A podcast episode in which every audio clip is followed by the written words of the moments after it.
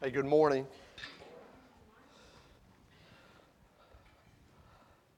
I, I guess someone left a nine volt battery up here. I'm, I'm not. I'm not sure. Maybe they thought I was going to run out of energy, and maybe I needed a, a jolt, a current. Uh, I don't think that's going to be the, the case this morning, but hey, if you would turn with me to Exodus chapter 15. Exodus chapter 15.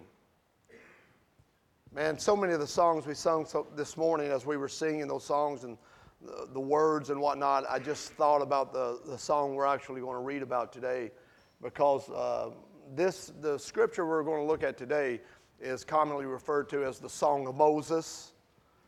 Some refer to it as the Song of Moses and Miriam because Miriam in uh, verse 19, she kind of picks up on it as well. Uh, and it's also referred to as the, the Song of the Sea. And you understand that, right? Because where we find ourselves today, Jose, is on the other side of the Red Sea. We, it took us a long time to get to the banks of the Red Sea, right? The, I mean, it took us a while. But we got there last week, and last week, what we actually witnessed was a, a God's beautiful effort and display of power on behalf of those that He loved, His children, right? And it's a wonderful, wonderful image. The story is powerful and uh, it's invigorating. I mean, when you read it, man, you just want to stand up and, and celebrate with them. I mean, it's a powerful, powerful demonstration of God's goodness. And so we, we witness the, the, the, the, the parting of the Red Sea, right? The, the obedience of Moses, uh, the wrestling in the hearts of the people, the wrestling in the heart even of Moses. And uh, yet, with all that taking place, Moses was obedient in raising the staff, extending his hand. Uh, the seas part, we elaborated on that, right? And then the children of Israel crossed over the Red Sea. And then the, the enemy uh, tried to pursue. We know this account, we know this story. And God, once his children were safe, has Moses turn back around. Moses uh, addresses them again. And the sea then collapses upon the Egyptians. And Moses had said to the children of Israel, he said, These cats that you're looking at today, no more. They're no longer players in the life in your life. No, no longer. You will never see these guys again. And so, what we understand is that all these people that pursued them uh, from this moment on are no longer players in the scripture. God eliminated them uh, in the great effort to rescue his children, right? So, that's where we find ourselves. We're on the other side of probably, up to this point, the greatest uh, biblical crisis that we have found through Genesis, uh, even going into Exodus amongst God's people. This, this thing, this story that we just covered uh, is, is, literally foundational in, in the, the Jewish faith as well as the Christian faith. So we witnessed that last week. Powerful, powerful. So now they're on the other side of this great dilemma, this great challenge, this, uh, uh, this, this, this crisis moment. Now, I'm not sure how you respond to God when you come out of one of those moments, okay? And uh, God has delivered, right? God has, has shown Himself. And uh, I'm not sure what your response is, but we're going to read what the response of Moses was, okay?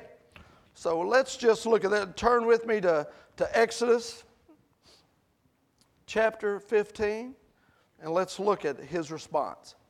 We'll read verses 1 through 6. How about that? And then we'll just cover a little bit more. All right? This is what the scripture says. Then Moses and the Israelites sang this song to the Lord I will sing to the Lord, for he is highly exalted. Now, I can imagine at this moment, this is kind of a spontaneous eruption of praise and worship. Have you been there before where, where things were so difficult, then all of a sudden God interjects and, and, and, and, intervenes, and all of a sudden, out of you, man, you don't, it wasn't planned, it wasn't orchestrated, it wasn't written out. It's just in you, and there's no way of, of, of containing it, and you just have to let it out. Sometimes it can be embarrassing.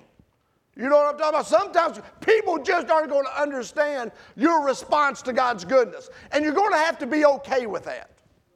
Right? You can't be man pleasers, right? We've, t- we've talked about that a thousand times. It says, For he is highly exalted, both horse and driver he has hurled into the sea. The Lord is my strength and my defense. I want you to notice something there. We're, we're, we're not going to, we're just going to kind of park, or at least slow down a little. Maybe not even park. The Lord is my strength and my defense. The, the scripture does not say the Lord gives me strength and the Lord defends me. That's not what that scripture says. The scripture says the Lord is my strength. Is, I mean, present in a sense of almost companionship. It isn't something that He gives us or extends to us, it's something that is involved because His presence occupies our life. He is our strength. It's not an attribute, it's Him, right? It's Him. And He says, The Lord is my strength and my defense. He has become my salvation. He is my God, and I will praise Him. My Father's God, and I will exalt Him. The Lord is a warrior. The Lord is his name. Pharaoh's chariots and his armies he has hurled into the sea. The best of Pharaoh's officers have drowned in the Red Sea. The deep waters have covered them.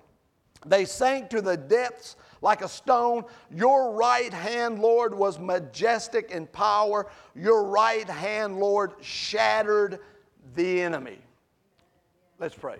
Father, in Jesus' name, Lord, we are your sons and your daughters. We are gathered here at 100 Hobson Way to worship you, to praise you, to respond to your goodness. Lord, we want to glean from your word. We want to be strengthened. Today, oh God, give us uh, the, uh, uh, the food uh, from your table to feed our soul this morning in your word in your word, speak to us today that it might change us forever. In Jesus' name, amen. Amen. Now, one of the things, and listen, we're going to kind of jump around a little bit in the scripture. But one of the things you, you have to remember as Moses kind of uh, lets this song go, you know, Kerry was talking about being a songwriter. Uh, remember, Moses wasn't much of a speaker, right? That was kind of his, his opt out when God had called him. I'm not much, now he's not only a speaker, but he's a singer, right? Now, listen, when I tell you I'm not a singer, you may debate whether I'm a speaker or not, but take my word for it. When I tell you I'm not a singer, I'm not a singer, I'll not become a singer, and you don't want to hear me sing. Uh, Daniel was standing back there, and I'm over to the corner, and, and out of respect for Daniel, I'm not going to raise my voice too loud. I'm not going to ruin what he's experiencing in here in the time of worship by having to listen to my crackling voice, right? Now, Moses, in this moment, he begins, this song just begins to pour out of him, right? Remember, Moses is over 80 years old at this moment. Oh, he's 80 years old when he comes back to confront uh, Pharaoh there in Egypt. He's 80 years old, leading uh, uh, millions of people, and right here in this moment, regardless of what his age was, regardless of what his difficulties were, regardless of what the challenges were, none of that silences his song. He just has to let it out. You and I, each of us, have a song. And it's born out of the experiences that we've had in reference to God. What Moses has experienced right here at an unprecedented level is God showing himself to be the deliverer, right? Now, we all want a song like Moses' song. We want a song where we can sing about the deliverance of God. But the reality is the only way that you and I obtain a song of deliverance like that is to find ourselves in a place where deliverance is needed. There is no way of circumventing, shortcutting this type of maturity, this type of growth, this type of experience that is born in our trials and our hardships and our difficulties. We all want this divine uh, encounter with God. We all want to experience His divine provision, but the divine provision is typically in the company of need. And none of us want to be in the place of need. And in so doing, we have a tendency to forfeit God's provision. When a need is present in our lives, we will work, we'll, we'll scheme, we'll, we'll flip, we'll turn, we'll do everything we have to do to maintain control over meeting that need in our very lives. And so we push God out to the side and we never really experience God's provision because we don't allow Him access into our need. I've got it, God. You ever done that? You ever done that, Amy? I've, got it, God kind of thing? Where well, if it gets to a level 10, then I'm going to take it to God. But right now, Christy, my need is about a level three, a level four. So I'm not bothering God with this. And in so doing, we do not experience God's provision, God's deliverance, God's interjection, even at that level, because we don't allow Him access. I can handle it. And the reality is, you really can't. Very few of us can handle those things. Very few if any of us. And here is Moses at 80 years old, and he's singing this song. Now, the very beginning of this scripture, there's a, there's a word at the very beginning. It says, then. Then Moses and the Israelites sang this song to the Lord. Then. This moment is directly connected to what scripture? The previous scripture, Exodus chapter 14, verse 31. And this is what it says and when the Israelites saw the mighty hand of the Lord displayed against the Egyptians, the people feared the Lord and put their trust in him and in Moses, his servant. Now, this right here is a slippery, slippery slope. Because here's Moses, and he's leading this song, and the children of Israel are singing it along with him, and it's born out of this experience that they had had where they had uh, uh, uh, become aware of the fear of the Lord, and so they trusted in the Lord and they trusted in Moses. So this becomes a very slippery slope for you and for me and for Moses because this is something I want you to get. If you get nothing else today, get this. Get this. If the enemy can't tear you down, he will tear you up. You know what I mean by that? If He can't tear you down and destroy you, He will give you all the praise your heart desires until it derails you. You'll find yourself, He'll put you in positions, He'll put you in places where people just esteem you and exalt you and lift you up. And before you know it, man, you've bought into a bill of goods. And you're viewing yourself and you're perceiving yourself as having arrived. I'm in no need of God. And before you know it, you are puffed up with pride, puffed up with, with uh, uh, uh self awareness. You become the center of things. So the enemy can't tear you down, he will tear you up. And this is exactly, I'm telling you, this is the breeding ground of what could possibly take place here. Because remember, the children of Israel had come out of a culture that were doing what? Worshiping men as gods. What was Pharaoh to the Egyptian people? They had been there uh, uh for 430 years within the, the, the, the, confines of the Egyptian culture. The Hebrews were there, but the Egyptians worshiped Pharaoh as a man. What we know to be the case is later in the story, these cats revert right back to those same conditions. And they want, a, they want an idol. They, so you know this is in their heart. So they begin to trust in God and trust in Moses, his servant. But Moses does something in this scripture that I would say to you and to me that we all need to subscribe to. In his song, when you read this chapter right here, in his song, Moses never once mentions anything that he had done. He never mentions anything of himself. He doesn't mention his brother. He doesn't mention his sister. he mentions the Lord in these first six verses. The phrase, the term the Lord is mentioned seven times. Seven times. And if we find ourselves not being torn down, but being torn up, the thing that you and I have got to understand as followers of Jesus is we've got to keep our focus on who the song needs to be sung to. It's always about Jesus. It's not about Trent. It's not about Tim or Ronnie, Ben. It's not about Reuben, Aaron. It's not about us. It's about Jesus.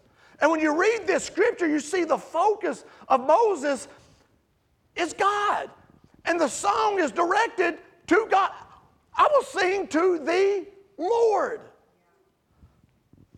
The second thing that you and I have got to really understand in relation to this, Tim, is this never overvalue your role in God's plan. You know what I'm talking about? Now, now I'm not talking about being self deprecating. I'm not talking about destroying yourself. That's not what I'm talking about. I'm talking about a fair assessing of who you are, not compared to me, not compared to Ronnie, not compared to Ricky or Ryan, but who you are and compared to the standard bearer, that being Jesus. Listen, and once we start to examine ourselves in light of the person of Jesus, if humility doesn't sink into your heart, Kellen, you've got a bigger problem going on. Because, man, you might be able to measure up to me and say, well, I'm better than Trent. I'm, I'm not the standard. Jesus is the standard. So this, this is not this idea of looking at yourself with a crooked eye and condemning yourself. No, no, no. Once we see Jesus and we see him in his fullness and all of his glory, man, we can't help but find ourselves cast in his shadow. And if that's not humbling, I don't know what is. And a humble posture, a humble position is the best place for you and I to be in regarding serving in the kingdom. Now, this is what Trent said. I want to tell you what the apostle Paul said regarding these things. When we go to 1 Corinthians chapter 3 verses 1 through 9, this is what he says. I want you guys to read listen to this as I read this. Brothers and sisters, I could not address you as people who live by the Spirit, but as people who are still worldly, mere infants in Christ. I gave you milk, not solid food, for you were not yet ready for it. Indeed, you are still not ready. You are still worldly, for since there is jealousy and quarreling among you, are you not worldly? Are you not acting like mere humans? For when, watch this, for when one says, I follow Paul, remember Paul's writing this, and another says, I follow Apollos, are you not mere human beings? Are you not just mere people? Am I not just a mere person? He says, What after all is Apollos? And what am I? Paul says only servants through whom you came to believe, as the Lord has assigned to each his task. I planted the seed, Apollos watered it, but God has been making it grow. So neither the one who plants nor the one who waters is anything, but only God who makes things grow. Now listen, if the Apostle Paul, who is now the forerunner, outside of James and Peter, probably the most influential leader in the young church, if he's looking out there and he's saying, listen, guys, don't look at me like I'm up here. That's not what this is. This isn't about following me. This is about Jesus. This is about God. He goes on, and this is what he says, Ben. This is what he says. He says, the one who plants and the one who waters have one purpose, and they will each be rewarded according to their labor. For we are co workers in God's service. Every one of us are co workers in God's service. You are God's field, God's building. Let me say this to you there are no more important people in this church than you. And there is no less important person in this church than you. Do you get that? Every one of us, every one of us are at the same place, standing on the same ground, measured by God by the same value. I do not care how many years of theology study you've got. God doesn't care. God doesn't care how much money you've got that does not make you more valuable. God doesn't care about how much influence you've got. That doesn't make you more important. And Moses, in, in this moment, with all the praise being turned towards him, and you could see how easily you can bite this bait, right, Ricky, the hook? Man, you just did what God said, and the sea opened. Anybody following me can match that? How easily would that be to slide in to a, a prideful posture? Keep your focus on God. Don't overvalue yourself.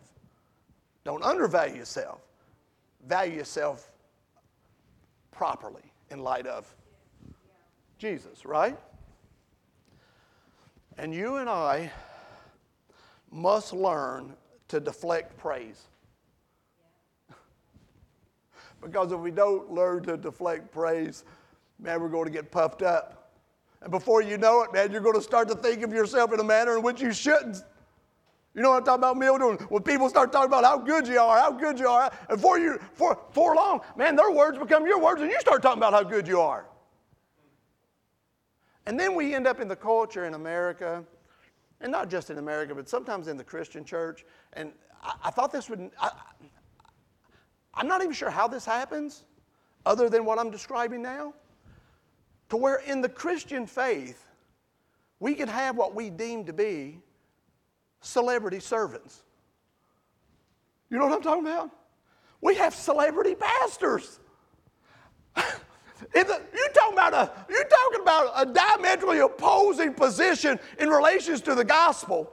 To have a pastor who is a celebrity because of the gospel.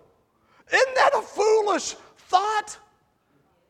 But at some point, when all the praise was coming and all the exaltation was coming, at some point, instead of deflecting that, instead of pointing and becoming a mirror where all of that comes in and you deflect it at Jesus, at some point that is embraced. And you and I have got to learn to deflect. I had a gentleman come to me this morning, and he had no idea what I was going to speak about, Chase. He had no idea I was going to even talk about this. He walked into the office to me, he said, Hey, I just want to tell you something. I said, Okay, brother, what's going on? He said, I want you to know, man, I want you to appreciate what God's doing in you and what you're doing here at the church. And what you're, whole time in the back of my mind, I'm like, I know his intention. I was like, devil, don't you know what I'm about to share? what this man? This, you, you call, you're called out, man. I mean, I see. Now he was wanting to encourage me, but what is the devil doing? Oh, Trent. I could walk through those doors and said, Joe, I, I should have mic'd him up. Say, go ahead and speak that over the intercom system, the speaker system. That's how this thing happens, man. And before you know it, man, you're on this slippery slope, man. And then we get into this thing within the church, you know, what, what I like to refer to as pastor worship. You know what I'm talking about? It's the craziest thing I've ever seen. Speaking, people forget the scripture. Pastor get up there and say crazy things, say whatever they want to say. They bully. They're bitter. They're angry, manipulative, and all these other things. And everyone is abandoning the scripture because the pastor can't be wrong, can he? Guess what? He can be wrong. And I'm telling you, this happens when we don't do things the way Moses did things. In the front of potential exaltation, he focuses on God, right? He understands his role in this. He's a servant. And he deflects this nonsense not giving any fodder or ground to the enemy. Right? So when the praise comes your way, man, be a deflector. Deflect that nonsense. Because in Isaiah chapter 42, verse 8, God says something regarding this, and this is what he says My glory, I ain't sharing with anybody else. My glory ain't, it's not being shared. I am the Lord, that is my name. I will not yield my glory to another or my praise to idols. Guess who the other is? The another? That's you, that's me. God's not called us to be glory robbers.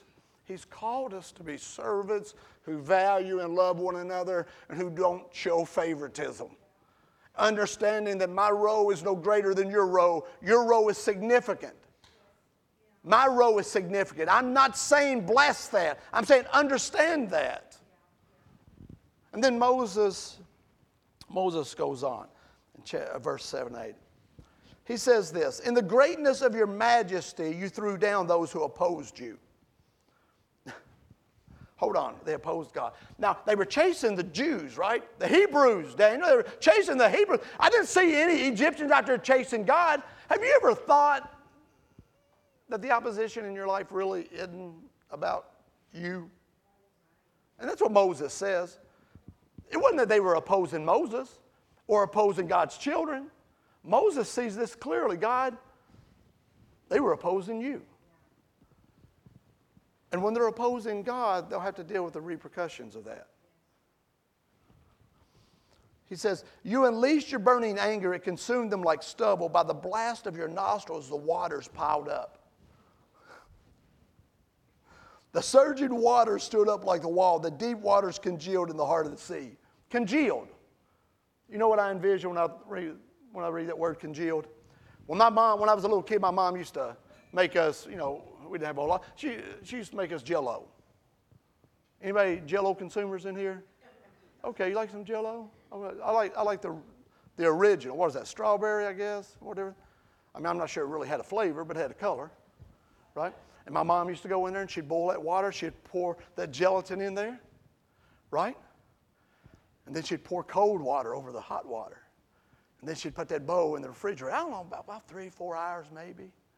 And then those proteins, those strands of proteins, you know, uh, as it gets cooler, they become uh, motionless and then they bind to one another. And then all of a sudden, all of a sudden, those proteins, that, that gelatin becomes strong or firm, not really strong. And I remember taking that gelatin or that jello out, and I'd get me a big old scoop of that jello and I'd slap it in my bowl. That stuff would wiggle around. Now, you knew that wasn't right to eat that stuff. You knew it. I mean, any man with any sense in his head would know right away do not eat that. And you know what I did? I ate that and went back for seconds. Straight up true. When I read this scripture, and when the scripture says, and the deep waters congealed in the heart of the sea, all I think is God turning the Red Sea basically into jello. I can see that. He made this stuff basically jello. It stood up solid, what was liquid, elevated from its previous positions and become a solid. And they walked through, if you allow me the liberty to say, they walked through a sea of jello. And might I add, a red sea of jello.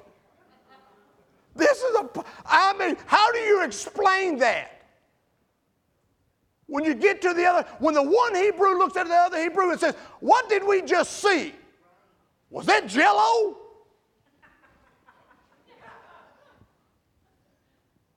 But that's what God did. He parted that stuff, Greg. Parted it. Now, had it been me and my craving, I'd have said, How about some pudding? Just turn this into pudding and eat it on the way across. But that's what he did. He turned it, it congealed, become solid. The surging waters stood up like a wall, the deep waters congealed in the heart of the sea. And then this is what the scripture says the enemy boasted. Now, when I read this, mom, dad, when you think of your kids, when you think of your life in general, the enemy boasted, and this is what he said I will pursue and I will overtake them. We were doing our parenting class uh, over the last six, seven weeks, and last Thursday night we kind of closed it out with a little dinner for all the parents and whatnot. And so we sit around uh, as we were eating jello. No, just kidding, no jello. Uh, as we were eating, eating a bite, and uh, parents begin to share. And the one thing that I began to realize about practically every parent down there, we all had the same concerns at the end of the day. And we're coming from different positions, different things in life, this, that, and another, different angles, different perspectives. But at the end of the day, man, we all had the same concerns for our kids. Might I say we had our, the same worries about our kids? Right? And these were the kind of worries we had about our kids, or concerns we had about our kids, Christy. It's this. when the enemy would say to us, though our efforts to raise our children in a godly fashion were put forth and we, to the best of our ability, we've done it, and the enemy will say stuff to us like this I will pursue and I will overtake them. You ever feel like that, Mom? You can hear the enemy. It's not just the threats, it's the boasting. Oh, oh, you followed God? You followed God, Bree? You follow God? The enemy will say, I will pursue your children because it was God's children, and I will overtake them. Those are fearful thoughts in the hearts of a mother or a father pertaining to their children. I will divide the spoils, their values I will strip from them. I will gorge myself on them. I'll consume them. You ever feel like that? I will draw my sword and my hand and will destroy them. These are the kind of worries and concerns that keep mothers and fathers restless at night, especially when you find yourself backed into a corner. But in Exodus chapter 15, verse 10, there's a huge three letter word that Moses exercises at this moment. But. He says, But you blew with your breath, and the sea covered them. To every parent who's concerned, who worries about the efforts of the enemy to overtake and destroy your family, your children, never underestimate the involvement of God in the lives of your children and in your life as well, regardless of what things look like. But you blew with your breath, and the sea covered them, and they sank like lead in the mighty waters. Idle threats the enemy makes against you, mom, against you, dad, to cast fear in your hearts. But God will fight for you. He will fight for your children, and He will express His power in a manner that you can't. Moses couldn't part the sea, he couldn't swim each person across. And mom and dad, you can't part the sea for your children. There will be places that they'll be parked in their life that you can't access. And you'll watch from a distance with a heart that is shattered at the difficulty in which they're experiencing life.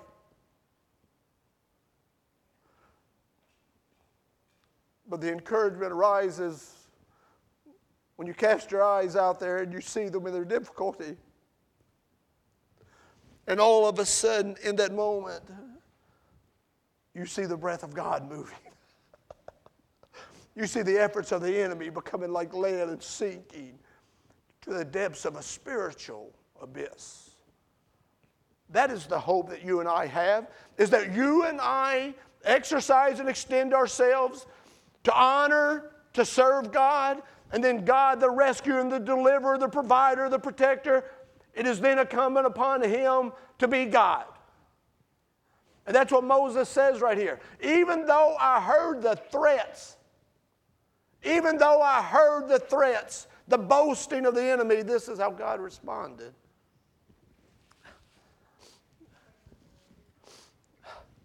And then this is what he says Who among the gods is like you?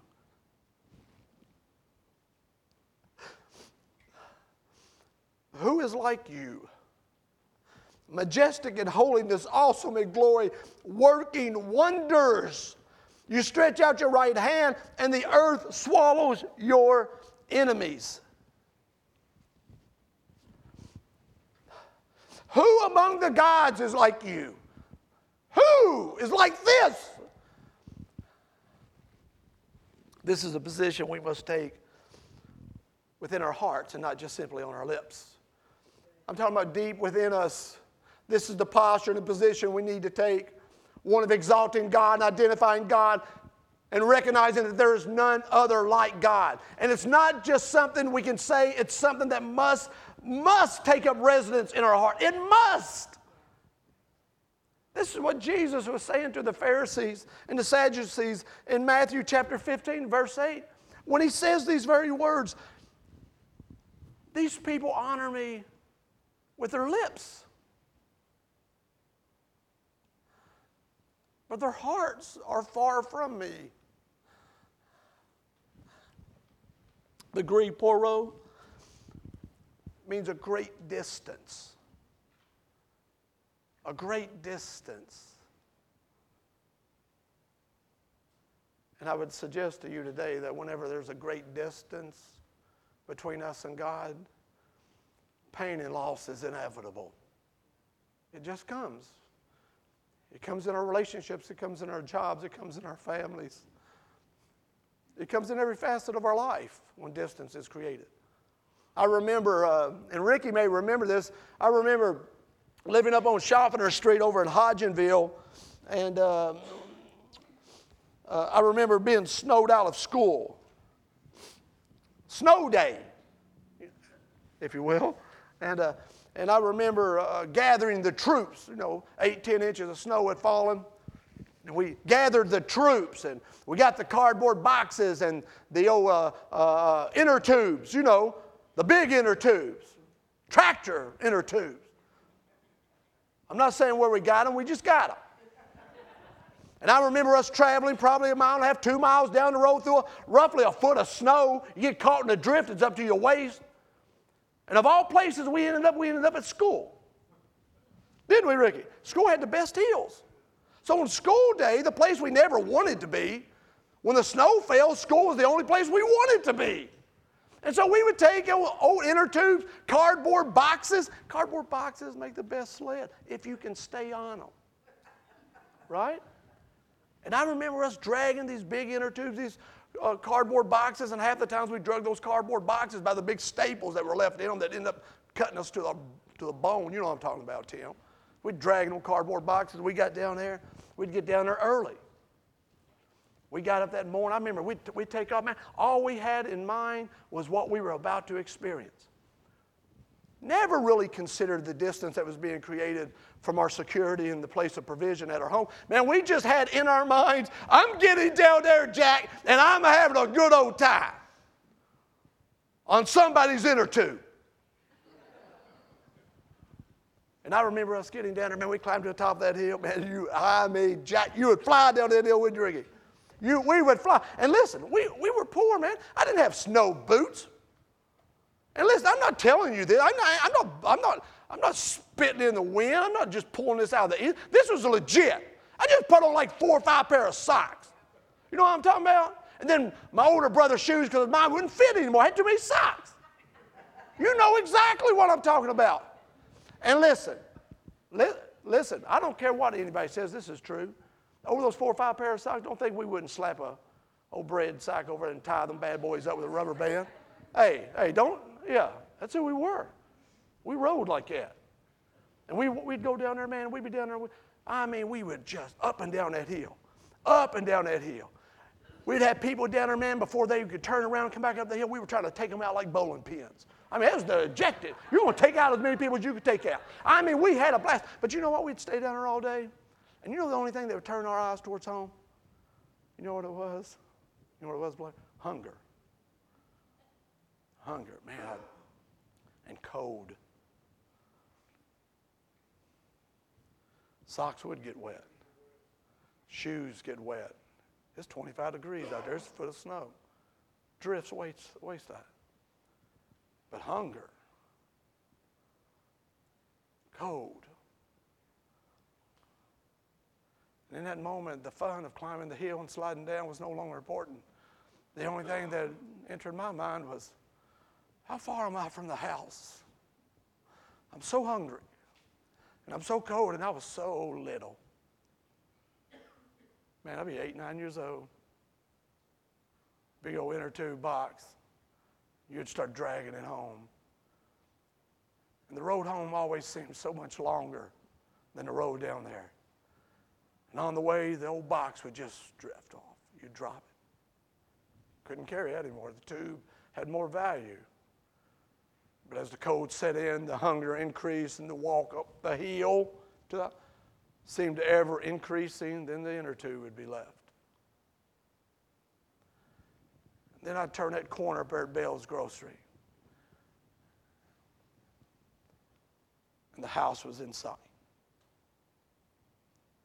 And the hunger had heightened my senses. And I could almost smell those pinto beans, fried potatoes, and cornbread.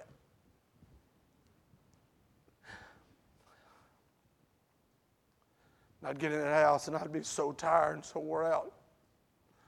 Mom said, Where you been? I'd been at school. I'm so hungry and I'm so cold. And she said, Lunch has been waiting for you. But there was too much distance, you see.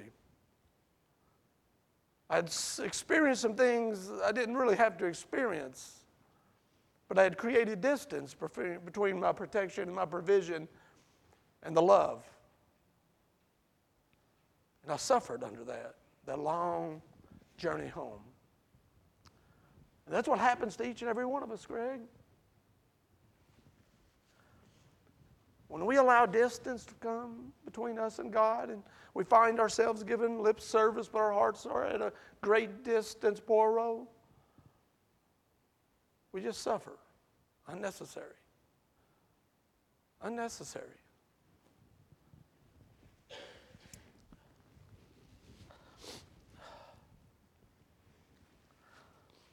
And not only that, but the distance between us and God makes it too difficult, almost impossible to move forward with confidence. I'm going to read this next scripture and we're going to close and we're going to have communion. Verses 13 through 18, Moses gives a prophetic, a prophetic word in song, a foretelling, a foreshadowing. You know, he's opening the veil through the prophetic spirit. And this is what he says In your unfailing love, speaking to the Lord, you will lead the people. This is all future tense. You have redeemed. In your strength, you will guide them to your holy dwelling. The nations will hear and tremble. Anguish will grip the people of Philistia. The chiefs of Edom will be terrified. The leaders of Moab will be seized with trembling. The people of Canaan will melt away. Terror and dread will fall on them. By the power of your arm, they will be as still as a stone until your people pass by, Lord. Until the people you bought pass by. You will bring them in and plant them on the mountain of your inheritance, the place, Lord, you made for your dwelling the sanctuary, Lord, your hands established. And he closes this song with these words The Lord reigns forever and ever. This is what I want you to understand. The scripture says that Moses and the Israelites were singing this song, right? Remember, everyone was singing, but the record shows that this wasn't everybody's song.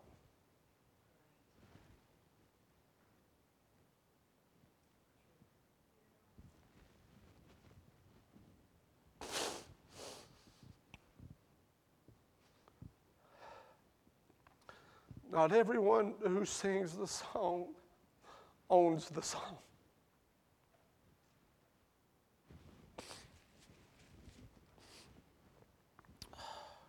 Carrie and I watch, uh, we like to watch uh, medical shows, uh, documentaries, so forth and so on. But several years ago, we had watched a, a segment on a disorder called prosopagnosia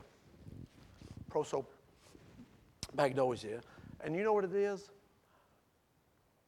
It's a cognitive disorder of face perception. It's the weirdest thing. We watched it, I was like, what in the world?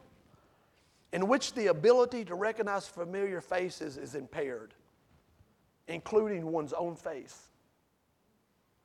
Layman's terms, it's commonly referred to as face blindness. And on this documentary, they had dads and husbands who couldn't even identify their kids in a picture. Their wives, who they'd just seen four hours earlier when they'd come in, if they had changed their hair, they couldn't even recognize their face. And this is something multiple, multiple people had this, and had groups of these people. And you know what they did? They actually took a picture of some of these people, of them. And they said, Who is this? And you could just see them in their shame and embarrassment, Jeremiah. I don't know who that is. And it was them.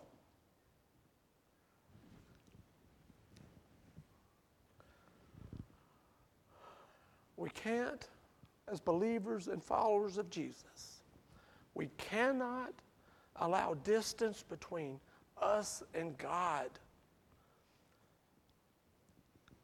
make us face blind to God. To where we do not recognize Him, Greg, Jacob, we do not recognize Him.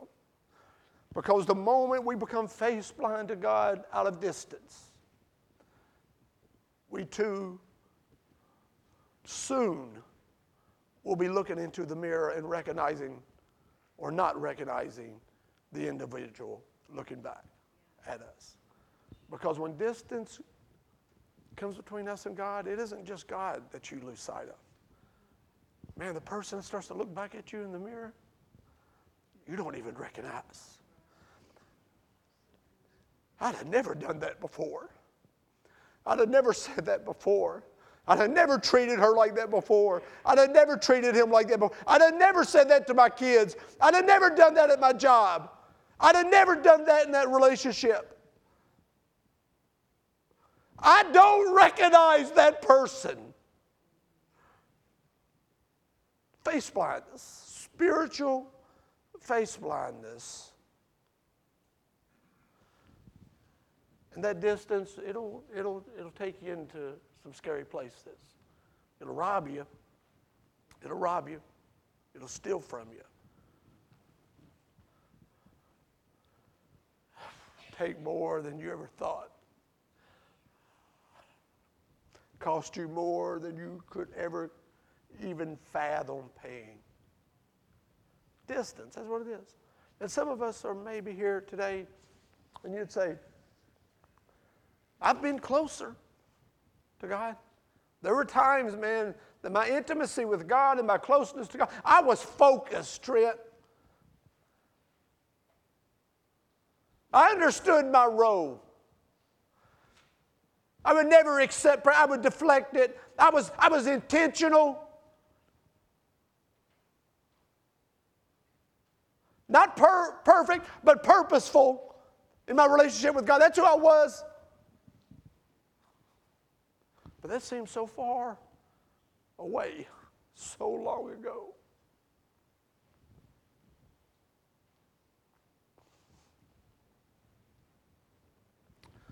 Now, the journey back home can be tiring. it can be, man. Sometimes, because you know what has to happen sometimes on the way home?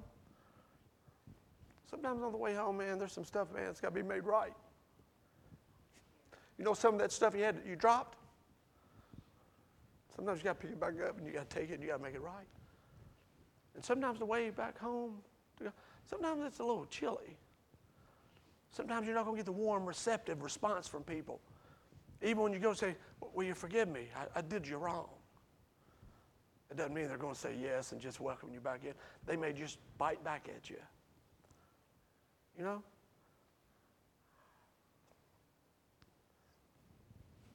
But coming back home's always worth it. In the end, in the end, it's always worth it. Yeah. And so I don't, I don't know what's going on in your heart. I don't know what's going on in your life. This is just the scripture we find ourselves in today. I just pointed out a few things. Hundreds of other things to point out. I'll not do that today.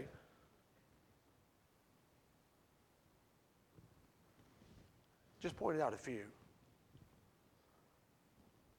So, what I'm going to do is I'm going to ask the elders if they would come this morning. We're going to have communion. We're going to have communion this morning.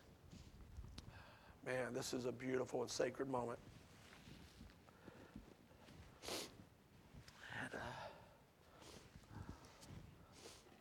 And, I'll explain this. You know, if you're new, we basically start on the outside, don't we, Jay? And the front row's on the outside, and we'll work our way to the back row. We'll come down the center, and we'll get the elements. And in each cup, you'll have two cups. One will have the the blood of Christ representation, and the other cup underneath of it will have the, the bread, the body, Christ. When you get to the back of the side rows, then those in the front, in the middle, will follow suit until everyone's come. What I'm going to ask you to do this morning is to come forward, receive the elements, go back to your chairs, and we're going to take them collectively as a body this morning. But as you're taking the elements, and I say this to everyone here, as you're taking the elements, if distance is there,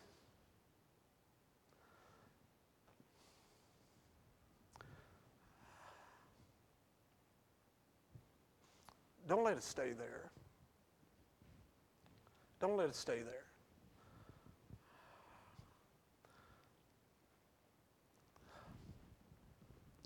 Would you stand with me, those guys on the back?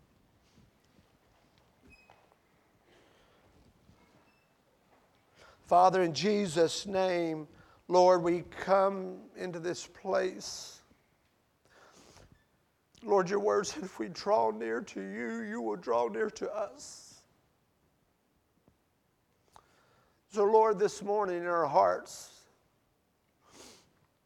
not just with our lips, but in our hearts, we want to draw near to you. Oh God, respond to us. The distance seems so great, so beyond overcoming, Lord. But if we draw near to you, Lord, will you come? Will you meet us? Will you close the distance this morning? What we can do in our own strength, Lord, will you close that distance? Will you meet us, Father? We want to turn towards home, Lord. We want to turn towards home this morning. So, Father, we ask that you'd bless these elements this morning as we remember your love for us expressed in Jesus. Bless those who consume the elements and allow those elements to consume them. In the name of Jesus, we pray and ask this. Amen.